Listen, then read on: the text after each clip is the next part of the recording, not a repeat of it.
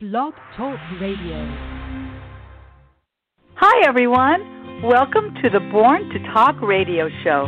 I'm your host, Marsha Waiteka. Conversations plus connections equals community. Those are my three C's. The heart of my show is what's your story? It's my belief we all have stories. Some are similar, others are uniquely different. Storytelling brings the passions of my guests to life through our conversations. So be prepared to be entertained, informed, and inspired. Welcome to today's show. Well, hi, everybody, and thank you for joining me again today on my Born to Talk radio show podcast. It means a lot to me to have your continual support. My guest today is Dr. Joel Bryant. He is the author of The New Being preparing for the emergence of a new humanity. Welcome to the show, Joel. Thanks for having me, Marsha. I'm glad to be here. Me too. I'm I'm delighted, and we've had an opportunity to speak a little bit prior to the show today, and every conversation that you and I have ever had has been so engaging. And you are you are a wonderful human being, and I, I'm really delighted to share this microphone with you today. And before we go into our subject, which is about what you do, I think that it's only fitting to recognize today Dr. Martin Luther King Jr. Day. And I was just wondering, what influences has he had on your life? Well, for me, I think he is the he is what virtue embodies. In my mind, he's the greatest American that's ever produced on American soil. Mm-hmm. He's just for us. he's simple, but he raised a standard that you know we can't straddle, we can't strangle. It's perennial and right. it's permanent. Yes, the quotes. Oh my gosh, the quotes about what this man has left is just so stunning. And all over social media today, people are posting their favorite Dr. King quotes. And I just wanted to read one, um, Joel, before we start talking about your your background, is one that I think is so significant for our week, and that is, so in the days ahead, let us not sink into the quicksands of violence. Rather, let us stand on the high ground of love and non injury. And I hope and pray that that is exactly what will happen this week. Now, with that in mind, let's get to know you. Let's let's share a little bit about your background because it's a pretty remarkable background. So, tell us a little bit about yourself, please. Well, I am um, I'm a former corporate trainer professionally. That was my profession, a corporate trainer. Um, then I kind of morphed away from that and started trying to go to school, get some formal education, and um, ended up going to school and you know getting some education and writing a lot of books along the way. It really just reinvented my life. I to reinvent myself because I had a vision for better. So that How many books? Where I got a doctor. Hmm. How many books have you written? I have written 55 and have published about 35, I think. Gosh, where do you call home? I'm in Charlotte, North Carolina. I'm originally from a small town called Lumberton, Louisville, small town. Um, mm-hmm. But moved to Charlotte when I was about 11 years old and have been here ever since. So it's where I call home. I love it. Yes. There's something so charming about where you live and you have a you have an extensive um education don't you I, I you're a humble man so you're not going to tell people this unless i'm going to ask so i'm going to ask tell us a little bit about your education well, I mean, I went to school late in life. You know, I didn't think I was college material, as they say, when I got out of high school. So I kind of bounced around and worked and tried to, you know, figure out who I was. But I went to school at 35 and I got my BA at 40. And it was kind of a boring experience. I swore I would never go back to college again. But I went back a couple of years later, got a master's degree, and I taught at the university um, for five years. And I quit in 2008 when I got my doctorate degree in educational leadership. So all of my education came late in life. I think I finished my degree at 50, started at 35, and I finished at 51. So you know like how wow. Do you know how many people I would say that the, the the demographics of the people that listen to my show every week are probably under the age of 35. I would say the majority of the people that listen to my show are probably over the age of 40 or 45. And for you to say that you decided at age 35 to go and get your education and not just stop at 40 but continue and to actually get your your doctorate of education that's that's pretty impressive and i would imagine i'm just picturing you sitting in a classroom with all these young young students and what they must have got not only from their instructors but what they must have got from you personally as a leader as somebody that had already been in the world of entrepreneurship. Uh, I would think that that expertise and experience was very important in not only having you learn from the instructors but having your cohorts learn from you. I think that that and maybe somebody's listening today that says whoa you know i know i can't really go to the university physically right now but maybe this is something i would like to consider doing. And i know that you do leadership coaching and consulting. In fact, why don't I just mention really quickly right now for those of you listening, um, Joel does have a great website, and you could find him at Dr. Joel, that's J O E L, Bryant, B R Y A N T dot W, Dr. Dr. Joel Bryant dot webs dot com. And you can see all of the different things that Joel does. But today we're going to be speaking particularly about writing. And everyone that I've had on my show, and I've had a lot of writers in the last few months, they all have their own story, Joel. And so, what I'd like to mm-hmm. know from you is when did you decide to become a writer? I think it was more of an uh, an evolution and not a decision. I think some people they kind of know and they make the decision early in life and they just you know, they make that declaration out of that decision. For me, it was an evolution. You know, when I was a child, I wrote poetry like probably most children. And then, of course, I stopped. And then when I got my BA, when I was going to get for college, they made us keep a journal.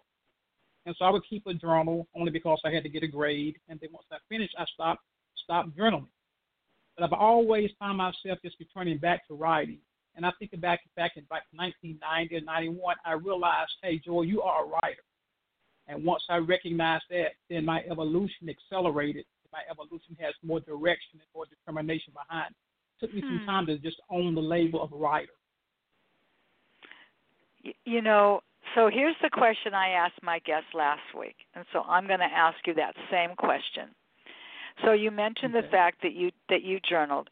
She actually kept a diary. This woman from the age of eight to 25 that she actually wrote wow. in everything. I know it was incredible.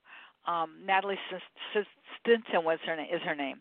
Anyway, when you when you wrote in your journal and once you actually began to start writing, did you paper to pen paper uh, pen to uh, paper or were you just on the keyboard and and writing on a word document or something?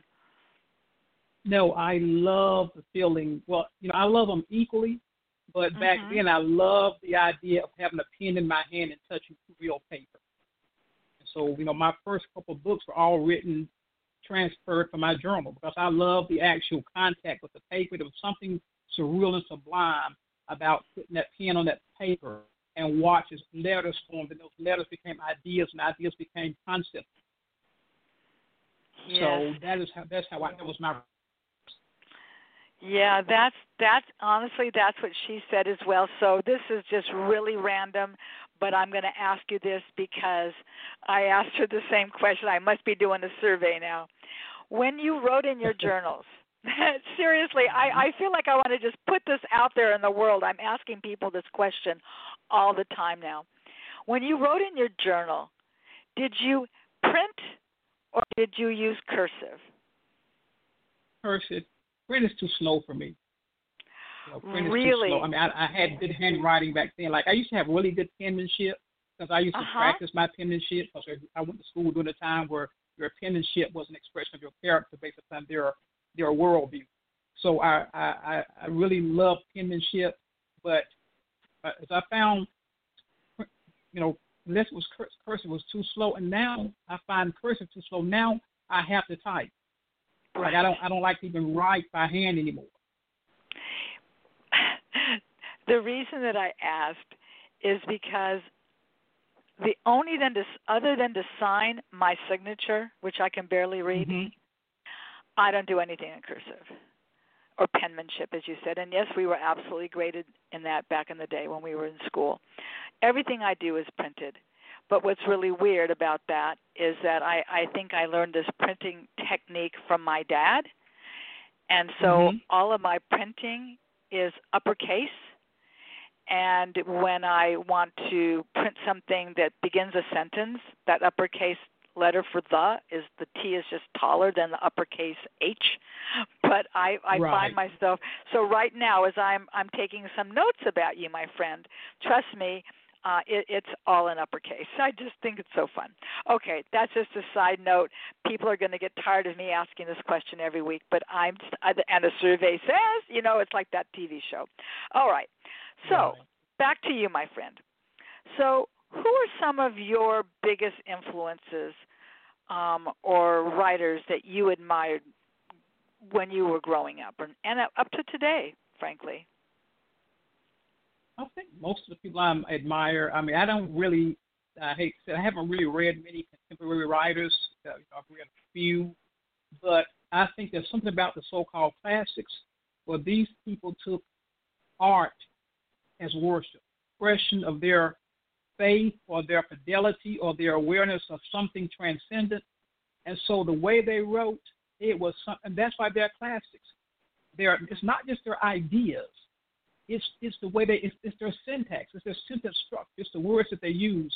So for me, people like Ralph Waldo Emerson, I would say without a shadow of a doubt, he has had the greatest influence on my writing life and my real life how I see the world, how I move through the world.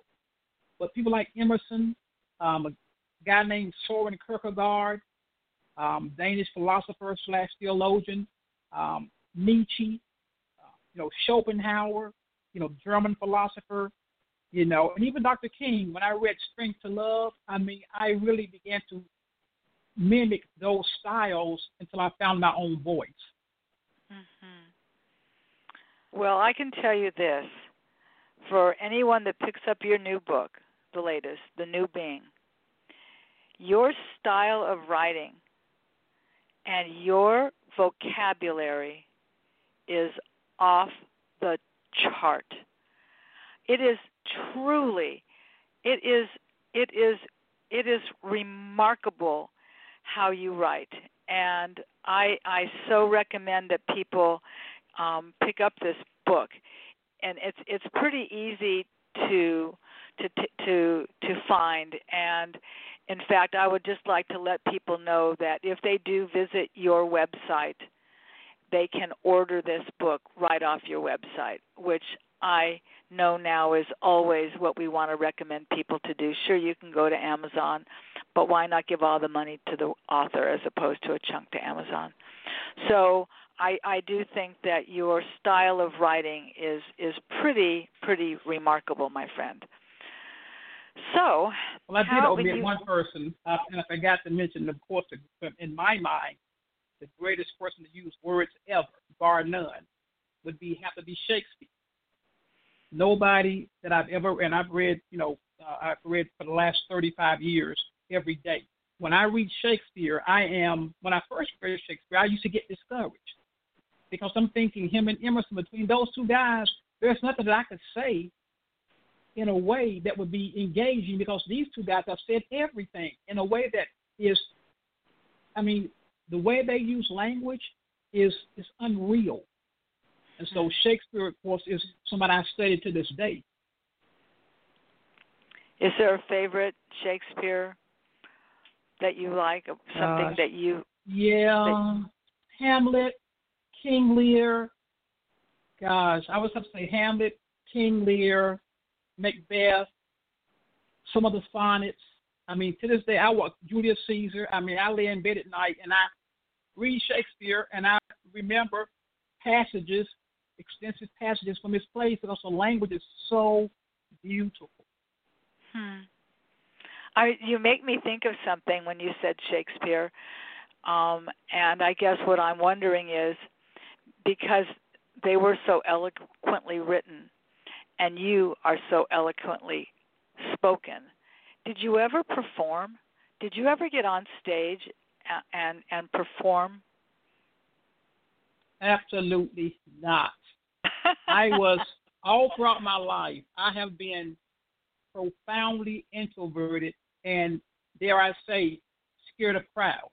I mean, in my early life. Now I'm not too much scared of anything now, but in my early life, I remember when I was in high school and in an advanced placement English class, and I could not. I almost failed the class and did not graduate because I could not get in front of the class and give a, wow. a 15 minute report on a British poet. I was like, I'm not getting in front of those people. So I hmm. never performed. I, I always hid in the background, and you know, I just couldn't do something like that. So I've had to evolve into becoming who I am now. Well, you know, it's been a, it's been a journey. I it, well, and isn't it for all of us? Who, some of us could never have imagined where we were in our life 60 years ago and where we are today in our lives. I mean, I was just thinking you you said that oh my god, I could never do that. Have just out of curiosity, have you ever done a TED Talk? No, I haven't. I haven't. I think all those things on the horizon. What I've done, Marsha, is I've spent the last 25 years in obscurity, developing my ability. You know, we live in a society now where everybody wants to be an overnight one. We have a lot of, in my mind, a lot of ill-prepared and and people who are not thorough. They're not finished. Because in the society now, we have a disposable. I won't say greatness, we have disposable performers. Hmm. But there's something about greatness that, that suggests longevity. And you can't rush greatness. You have to take your time. And so I've spent the last 25 years just sitting in obscurity, developing my character and my competence and my social intelligence. And so now I've made a decision that this is my last book that I've just done for a couple of years. And now I'm going to get in the social fray and help to sort of um, moderate the social debate on some a lot of a lot of issues that are important and pressing. Well, and that's great, and and you know I know that I'm I'm looking um, at your website, and you know people people can actually get all kinds of of, of helpful information from you. I could see you being on I I because of how you speak, because of how you hold yourself. I could see you at some point being on a on a stage and sharing your greatness because I know that I I still say that you're a humble man. There there's no doubt about that. But I do think that you have an important message to share and um we're living in some pretty turbulent times right now and you know, I think that people gain from listening to others and then engaging with others. And so if you're if you're you know if you're not going to write for a little bit, but you can somehow engage with others in a variety of ways. I'm my goodness, technology has so changed the way we do everything. You know, I mean, just mm-hmm. Zoom alone has just changed the world. But I do you still consider I'm just curious, do you still consider yourself an introvert? I am an introvert in my personal life but I have no problem right now getting in front of X amount of people without without a script, without anything, and I can get in front of 30,000 people right now without any preparation and speak. Because, I, like I said, I spent the last 25 years developing my competence. When you develop your competence, you increase your confidence. When you increase your confidence, you change your compass and your coordinates, and you can't help but eventually drift into the social stream where you will begin to be someone that's be known as, as we say today, a thought leader. So no, when I so when I'm in my personal life, yes, I like to be by myself. I would like to socialize a lot. Don't want to go to a lot of you know social events. Mm-hmm. But when it's time to do what I need to do for my my purpose, there's no shame and no shyness at all about what I what I do. Not, not Wonderful. That's that's great. So, you know, when we talk about writers how has your regard for these writers that you've just mentioned changed from where from when you started until who you are now? Well, I think like anything, right? Anybody who's serious, you go from admiration when you go from awe at first because you've never seen anybody do things that way. So you go from awe to admiration. And then you go from admiration to emulation. And so my so and so now like Emerson, you know, I've I've been able to draw from him the things that enhance my ability to write. So I still regard those people, Emerson, Shakespeare, the people I mentioned. But now my goal is emulation. I don't mean copying them. I mean stamping my greatness, writing in such a way that my words have an immortal tint and an immortal bent to them. You know, Shakespeare said he had he had Cleopatra say um, in one of her in one of her speeches, she says, "I have immortal longings in me.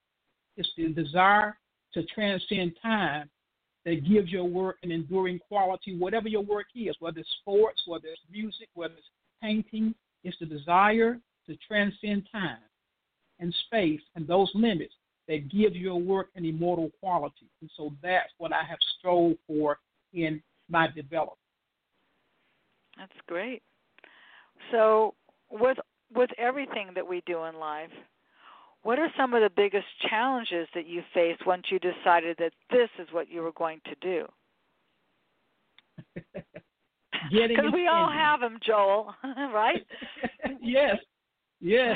The biggest challenge for any artist, right, or any business person or any entrepreneur is how to keep the lights on and buy groceries. You know, hmm. Thoreau says it this way. Henry David Thoreau said in this essay, well, his book Walden, but his essay Life Without Principle, he said, "Why can't we get our living by our loving? In other words, why can't I live off my talent?" So that was my biggest challenge. You know, when I was working as a corporate trainer, doing really, really well, but it wasn't my calling. I didn't want to do it anymore. I didn't care about how well it paid and all the perks I got. And so little by little, I began to prepare myself mentally to take the leap into being a writer.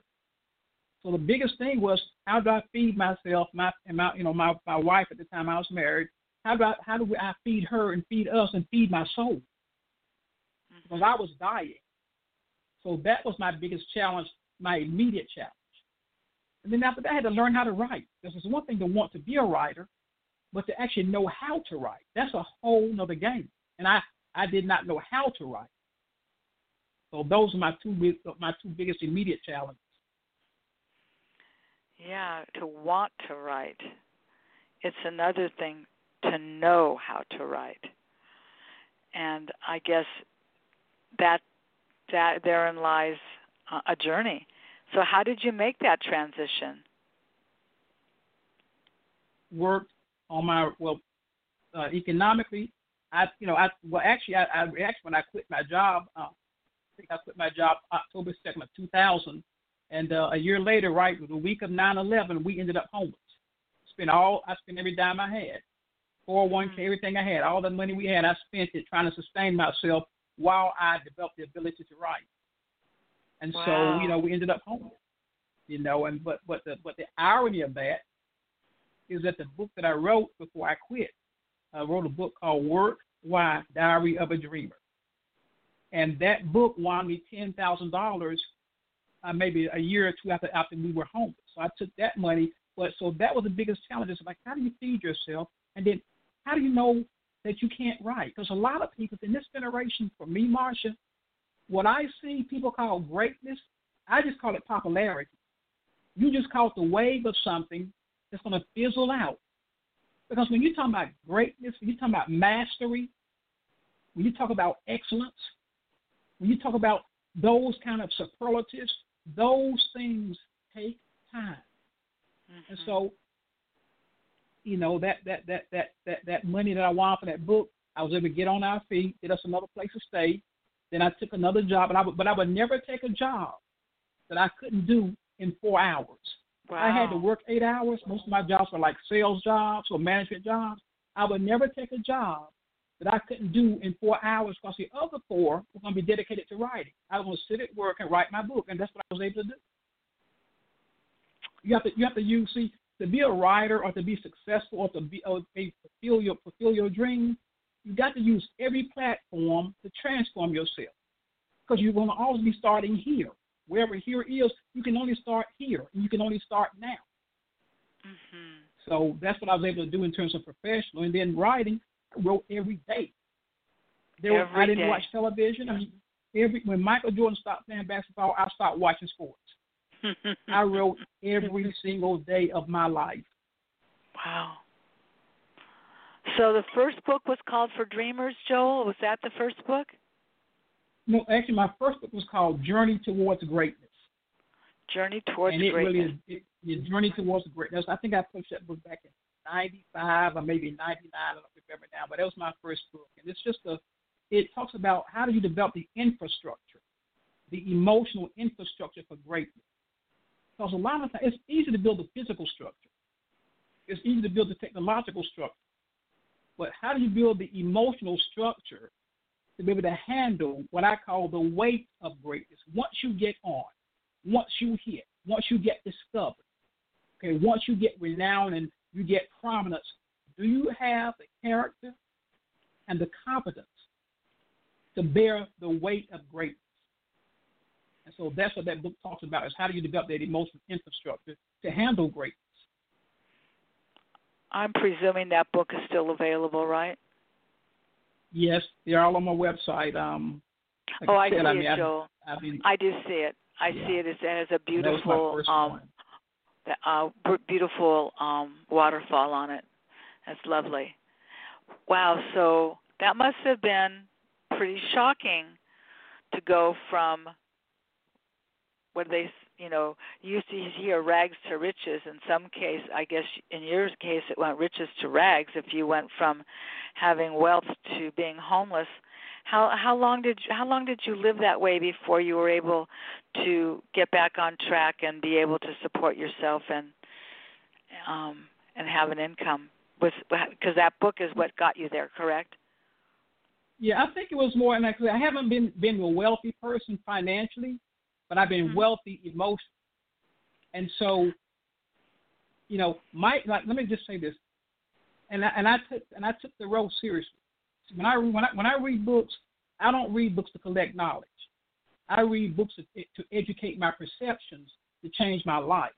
When I read that essay, Life Without Principle, and Getting Our Living by Our Loving, I was determined to be able to write or use my communi- my communication skills in a way that mattered to me to make money. And so it took me about we were homeless for about three months, and then when I okay wound up money, got a place to stay, and then I got another job as a marketing manager. And I, like I said, I knew I could do the job in four hours, so I took the job, and I did that. Then I told my boss, I said, I'm going to teach college. I said, I don't want to do any more corporate stuff. It's boring. It's good pay, but there's no soul pay. And so I went and got my I went and got my master's. I think I did my master's about a year because now by this time I'm hyper hyper focused. I'm- I have a vision. I have a strategy. I have a goal, and so you know, I I went to the university, and before I graduated, the guy offered me a job. He was actually Hmm. chair of the philosophy department. I was in this class. He offered me a job, and so for the last 20 years, with varying degrees of success and setbacks, if you will, uh, I remember when I came back to Charlotte back in 2015 after my wife passed, I I was sweeping the floor for ten dollars an hour, and I had had published I had 30 published books at that time and an article in a prestigious peer-reviewed journal, and I was sweeping the floor for ten dollars an hour. And you know what? I'm happier doing that than I've ever been doing some corporate job with a nice salary. hmm. Because the thing I had to learn, Marsha, I had to learn gratitude. I was a very ungrateful person. wow So it's not just, you know, people say success is not about what you get, it's about who you become in the journey. And I can say for me, that has been the journey, who I've become. You know, and, and that that's that's been that's been very gratifying for me. Yes. You know, I'm I'm I wish I could write as fast as you're giving out what you're saying and and what I just heard in my own head was I remember my dad used to say he used to use the term pearls of wisdom. And I feel like a necklace is so long on your pearls of wisdom that perhaps I just need to make a couple of notes that you and I can talk about off the air, like what does success mean to you and what does greatness mean to you and why do you read? And um you you are so interesting and you are so transparent and you are so authentic. And people know that. You you can't pretend that stuff if if you're if you're that's when people you hear the term people talking out, out of both sides of their mouth. I'm saying one thing but clearly if you're looking at me you know i'm meaning something else. And so often joel when i do these shows in an effort to stay uber focused on what you're saying and then trying to take notes so that I can get those you know pearls of wisdom um I'm I'm losing something which is like we do in this yoga practice to just breathe in and just take in the mindfulness and the messages that that you're giving. I, I just I just think it's just tremendous. How, when someone when someone is listening to us, how do you think that? And maybe you can't. Maybe I don't know. Maybe maybe rather than put yourself in somebody else's shoes, let me just put. Let me ask you this. Let me ask it to you this way. Was there a moment when you just knew you wanted to be a writer? Like a defining moment, or was that something that just happened with you gradually? I think it. it I think there was a build up. There was, uh, you know, there was a sort of a gradual build up. But when I got the idea for Journey Towards Greatness, you know, it's like this is what I want to do because when I'm writing, the joy and the pleasure that I get from writing, it's like I'm Mm-hmm. plugged into the socket of the universe, and my whole being is animated and it's, it's vitalized.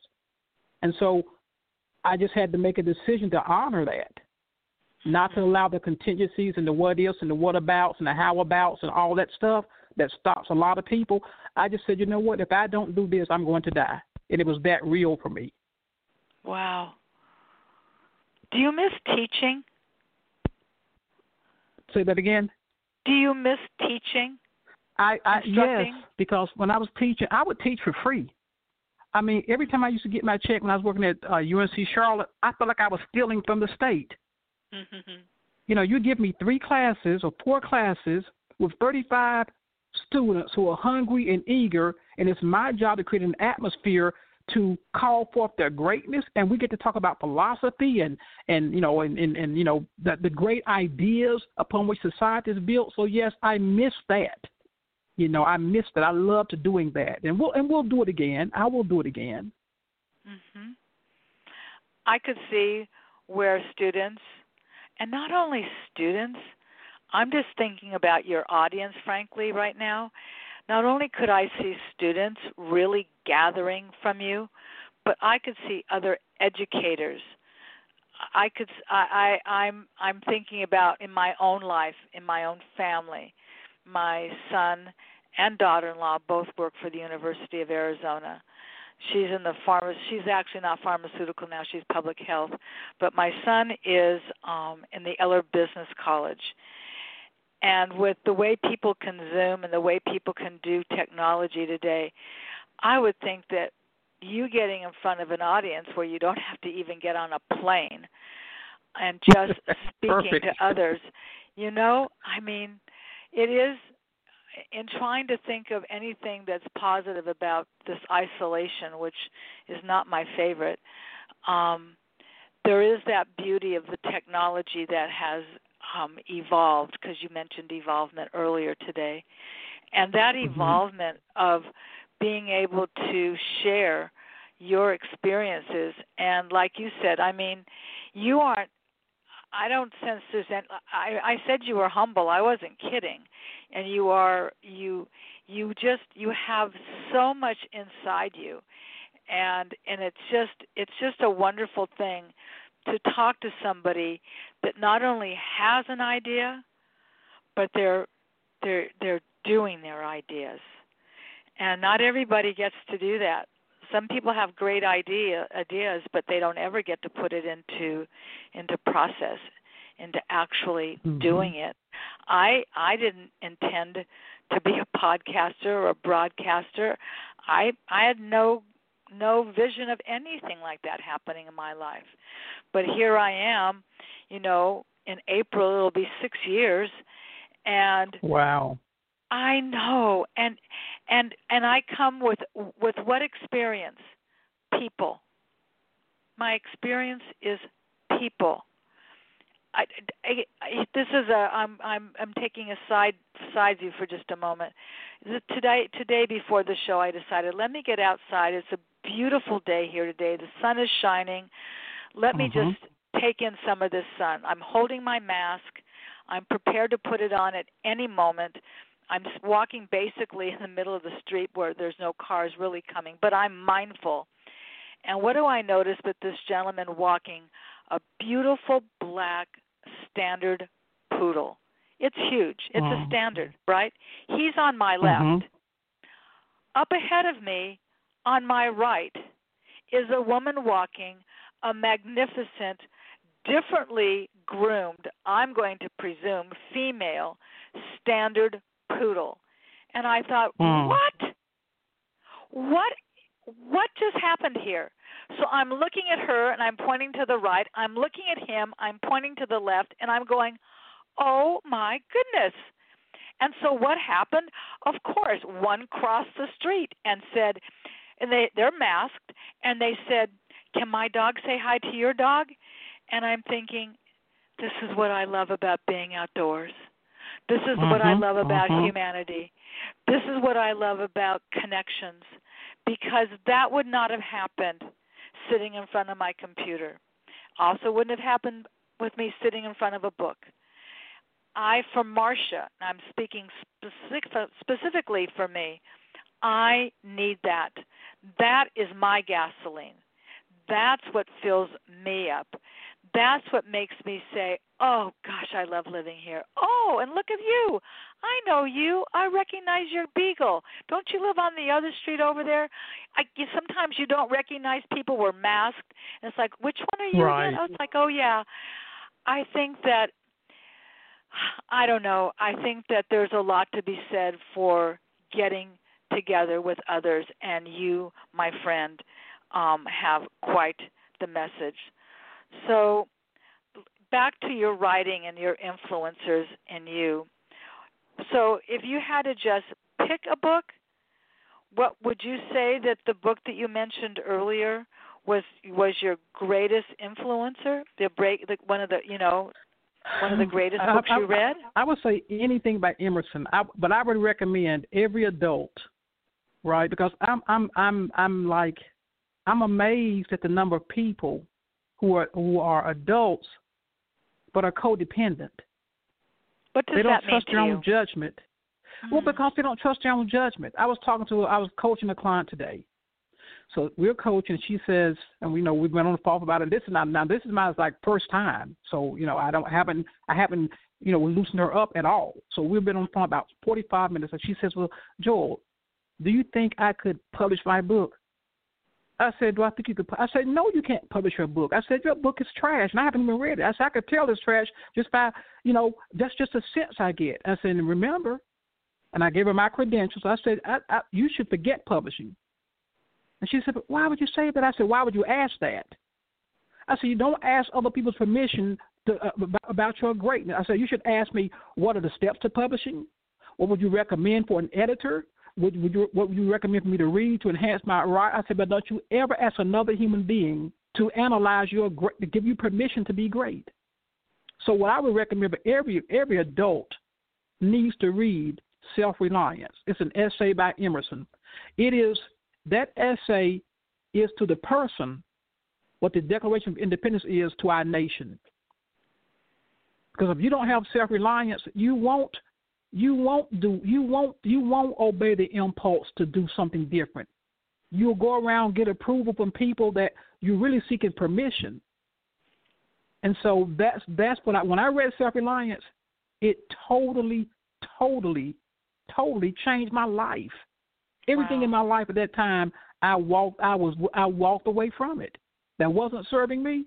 I didn't care. I mean, that's how real it was for me because I didn't realize how I how I had become codependent. You know, when I was younger, as as a young adult, a young man, a teenager, I never, you know, the things that teenagers do. I never did that stuff. I didn't care about drinking or smoking, and they could call me names and peer pressure. I didn't care.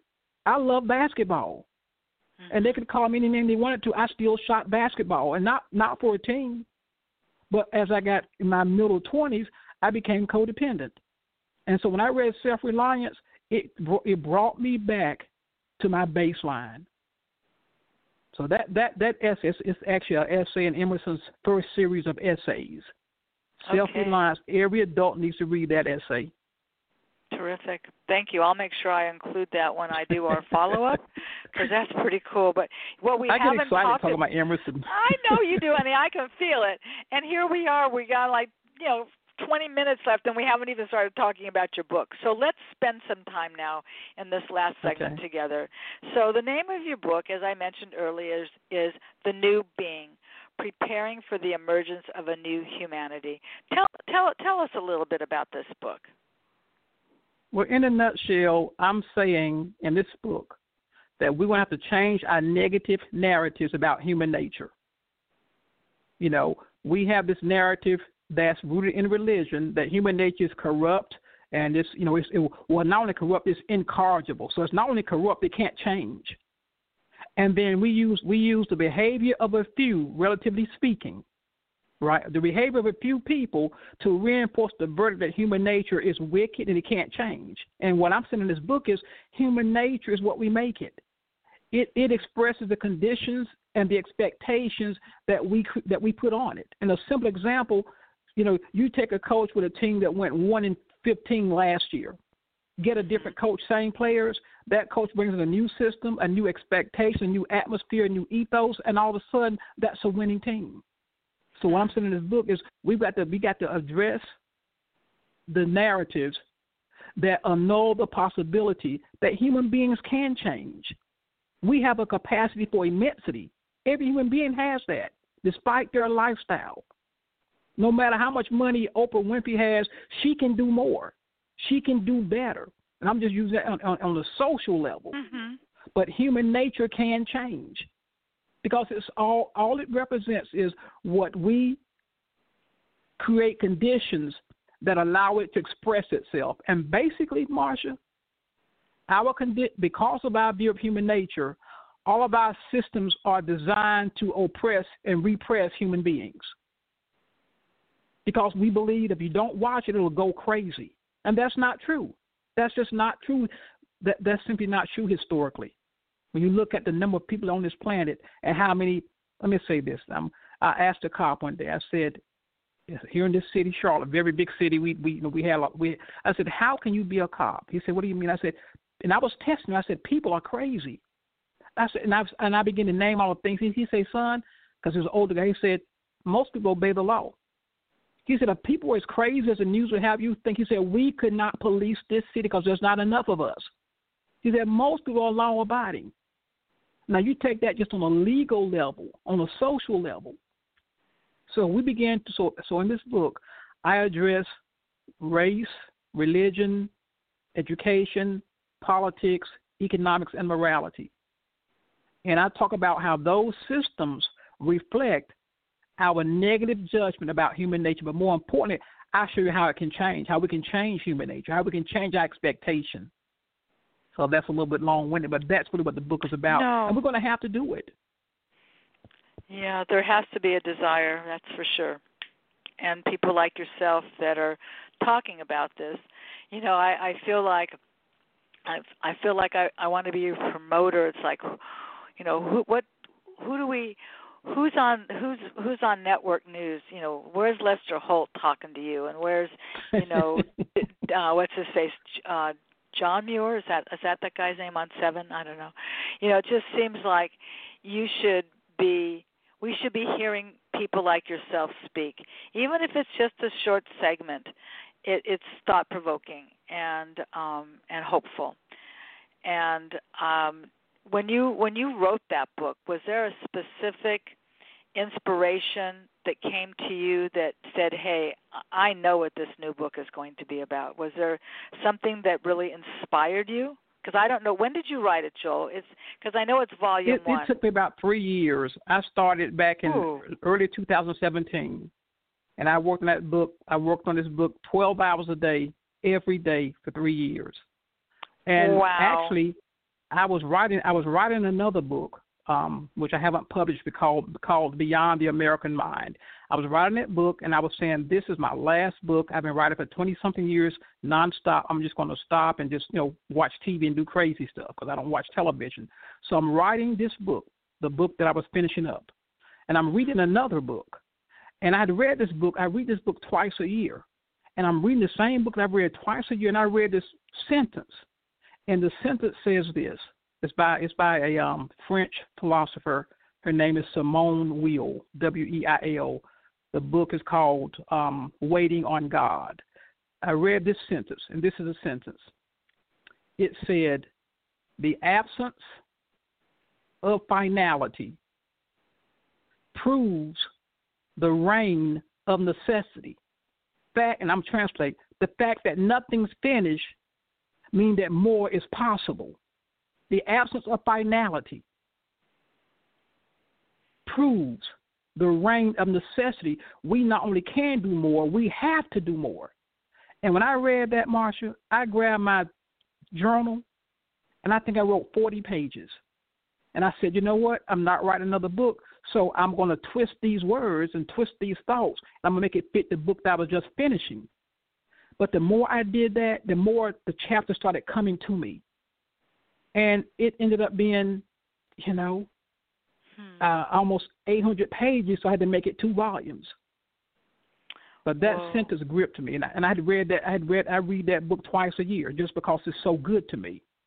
But that sentence really, and I I find it I find it crazy when I see it sometimes because I haven't. I look at. I say, Joel, you read one sentence and that one sentence put put uh, produce a two volume book. Wow. And see, let me just say this, Marsha. Here's here's here's here's part of human folly. Human folly. Human beings practice, and rightly so to some extent. We practice reductionism. We create a narrative that omits things that don't serve our goals, our aims, and our interests. And so everything outside of our purview, we say don't exist.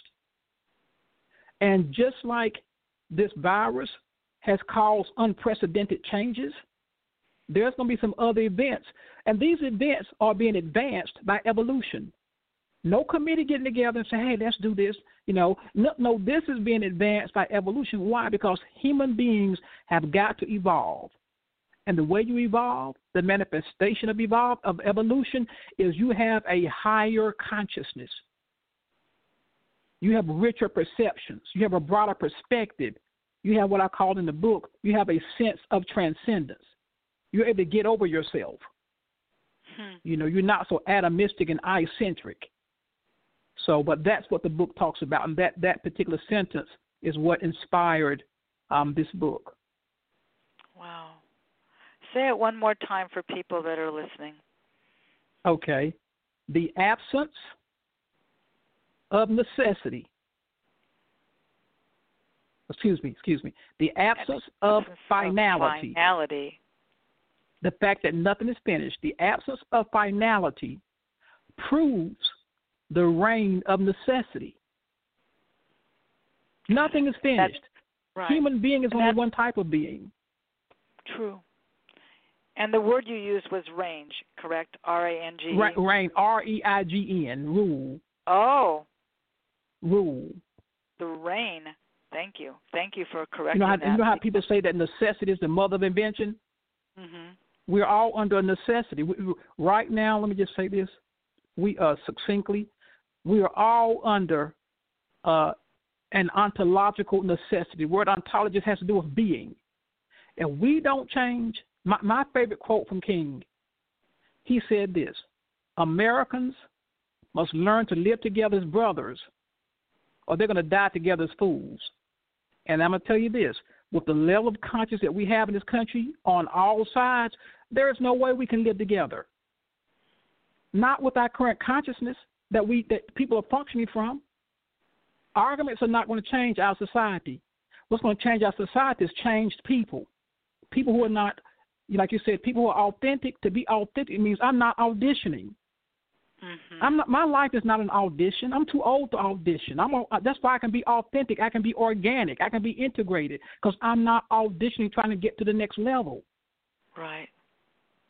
So it's important to be recognized. And Einstein said it this way, right? You can't solve a problem at the same level of consciousness that created the problem. And that's what we're doing. That's why we don't have any movement on our social issues. Hmm. Whew. I told people they were going to be in for a treat. I wasn't kidding. my gosh. My gosh. I, I you know, I feel like I'm taking a master class and fortunately, you know, these are all recorded shows. So there are people that were will be listening to this live Joel and then there will be people that will go back and re-listen at their convenience. And they can start they can stop. My shows are on every single podcast platform there is. It's not just from my website. I, my Born to Talk radio show is on every podcast out there from iTunes to Google Play to Stitcher to iHeart to Spotify. Wherever people listen to podcasts, they're mm-hmm. able to listen to this show. And I think this is going to be one of those shows that people are going to go, whoa, I need to wait, I need to play that part back again. I need to hear what he said about that. Not to mention why this book seems like something everybody should be owning themselves, as I do. If you were going to give some advice to a beginning writer, and do you call yourselves writers as opposed to authors? I guess that's a that's a distinction, isn't it? What do you what would what? Well, the what, the word author is short for authority because if you see it, you know, when you write, you just kind of write and you're inspired and you write, or you're not inspired and you write. But when you're an author, when you people when they, when people use the, when people use the designation author, that means that whatever the topic is about, they have become an authority because you have to do a lot of research, and that's why writers know a lot about everything because you know, if I'm going to to to write this book, which I didn't know I was going to write it, but I have spent the mm-hmm. last 25 years, and I just say this, reading, you know, you know, because I don't have anything else to do with my life, I spent the last 25 years reading five to 10 books a week because I didn't know what to do with my time. I can't, I, mean, I can't play basketball, you know, and I don't have much of a life, social life by choice. So if you're going to be a writer, you have to be a reader. And when you're a reader, if you're going to do if you're going to do the topic justice, then you have to become an authority on the uh, topic, and that's why the term, the term author denotes a person who has as, as a supposed expertise in what they're writing about. You know, but I don't really personally I don't make that distinction because I'll be honest with you, there's too much to know to be an authority, to be an expert as far as I'm concerned. There's too much to know. Wow. People that claim that they're all this and that, they haven't been to the library lately. You know, they they they they have stayed in a narrow stream of their thoughts so uh, if you're going to be a writer, you've got to read. Read the best books. I remember this lady gave me some really good advice. What's I did that? when I did this first book, Journey Towards Greatness, mm-hmm. and she brought she gave it back to me, and she, and she was a professor at a college here in North Carolina, and it had red marks everywhere. Like there was every page was just. I said, I said, what's wrong with my stuff? She said, Joel. She said, you're breaking all the rules of grammar. I said, so what? I read, you know, I read this person, this person, this person, and they break the rules. She said, Joel, the way they break the rules, people know they know the rules. The way you break the rules, they know that you don't know what you're doing. They break them in the right place. You're all over the place. Hmm. And so I started reading. I mean, I started reading grammar books. You know, Mm. then I started reading the great writers who really saw writing as a craft. They didn't just have a topic because today people have topics. They don't really have a lot of these writers don't have craftsmanship to their writing because everybody's in a hurry to get discovered. you know, and they put it out, and they, you know. So I think if you're going to be a writer, read everything you can. Listen to wow. people. Listen to pe- how people talk. Listen to their, their inflection, their tonality, their volume, their rate of speech, the words they use. You know, those are the kind of things that will enrich you, and you will be able to use those things in ways that you don't recognize at the time that you're doing it. I feel like this has been a master class. Um, out of curiosity, well, I think you said that. So you will be releasing volume two at some point, correct? Probably in another year or so, year or two, because uh-huh. I really want this book to, um, you know, I've written, I've written, like I've written, I spent so much time writing that I never really have tried to market my books mm-hmm. because I'm like I'm a like I love writing and I didn't do it so for the money per se. But with right. this book, I'm going to respect this book enough to give it a chance to be known in the marketplace. Wonderful. So I'll probably won't release volume two till another couple of years. Great. Even though it's written already, it's, I mean I've already finished and got it here in the house, but I'm not gonna, I'm not going to release it. Mhm. So, inquiring minds want to know. So you mentioned that you loved playing basketball. You mentioned that you don't watch television, and I know that about you. Um, so what do you what do you do when you're not working and you just want to have some fun time? What does fun look like to you? Well, my favorite thing. I mean, I play tennis. I've taken up tennis. I really love tennis. Uh, it's fun. Um, I, I like I like like I love watching people, which has been kind of hard um, with the COVID at first, but now it's loosening up. But I love watching people. I love going sitting in the mall and watching people, or going in downtown Charlotte and watching people. And honestly, even though I'm an introvert, I love meeting people who have good conversation mm. because I learn a lot from talking to people. So, playing playing tennis, I love walking. Mm-hmm. You know, um, like I said, watching people. Um, those are probably my three. And music, of course, music. And honestly, I've just discovered TikTok a week or so ago, and I have spent too much of my time. when I first discovered TikTok, I was on that thing for eight hours. Oh God! It's so it's it's I, so I've become addicted to TikTok now. Oh, you are funny. You are you are so funny. That that is that so breaks the curve of of what my perception of TikTok is. That's that's right. That's a riot. One thing that I know when you and I spoke, you know, this was off the air, but we talked about what the word trust means. And I thought that mm-hmm. you like I said, this this pearl necklace is longer than uh, it's going to be a whole book. I don't even know what I'm going to write about this show because you've said so many remarkable things. But I do like what you say about what the word trust means, and I thought you could share that.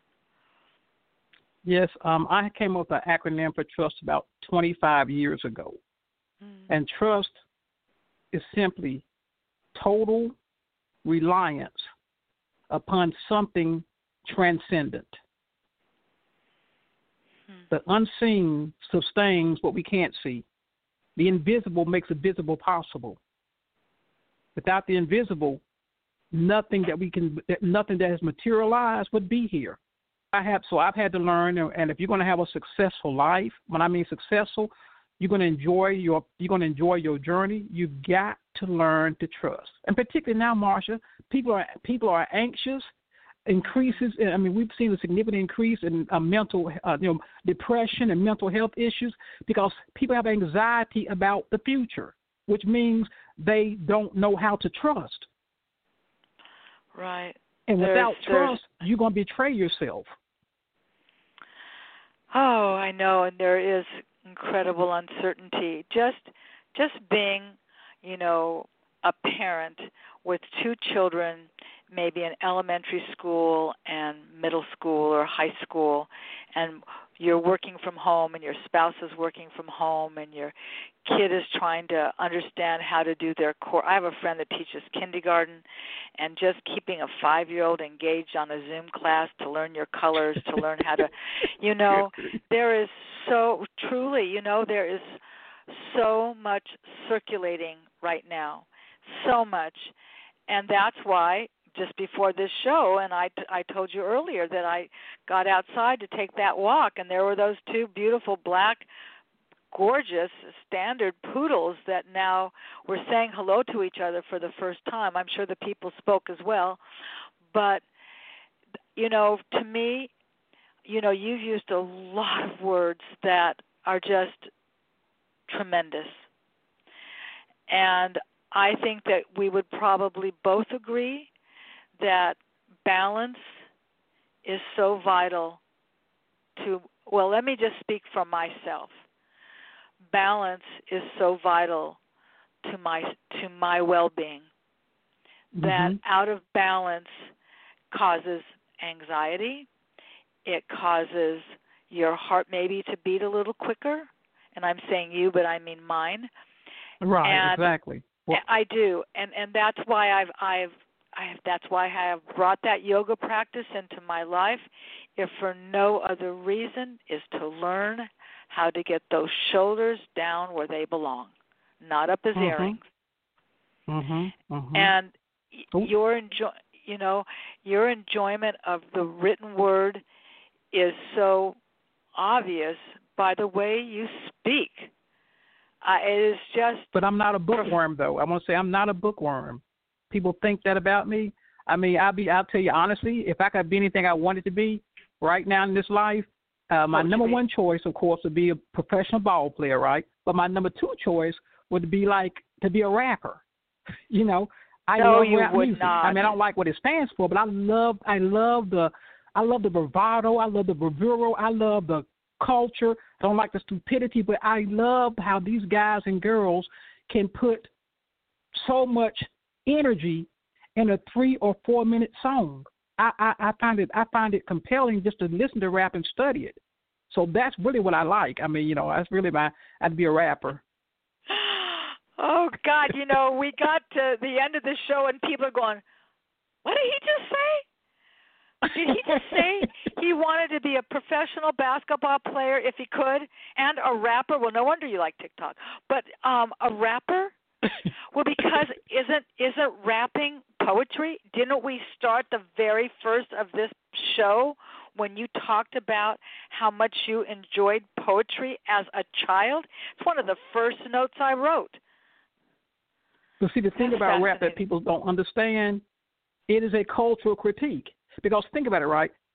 Historically and contemporarily, you can say stuff in art form that if it was a speech would get you locked up art is one of those artists art is a medium and it's a space that has some degree of license you know, and it depends upon how the artist, you know, how the rapper uses it. So that's what I like about it. When you just listen to the music and you're not really listening to what's going on, you miss the cultural critique that's contained in those lyrics, and it's just entertaining. Mm-hmm. So that's why I like that. I mean, I, I, I love, and I love the exaggeration. Nobody's nobody's doing what those guys are talking about. They're not doing that stuff it's so exaggerated, but I like that the exaggeration.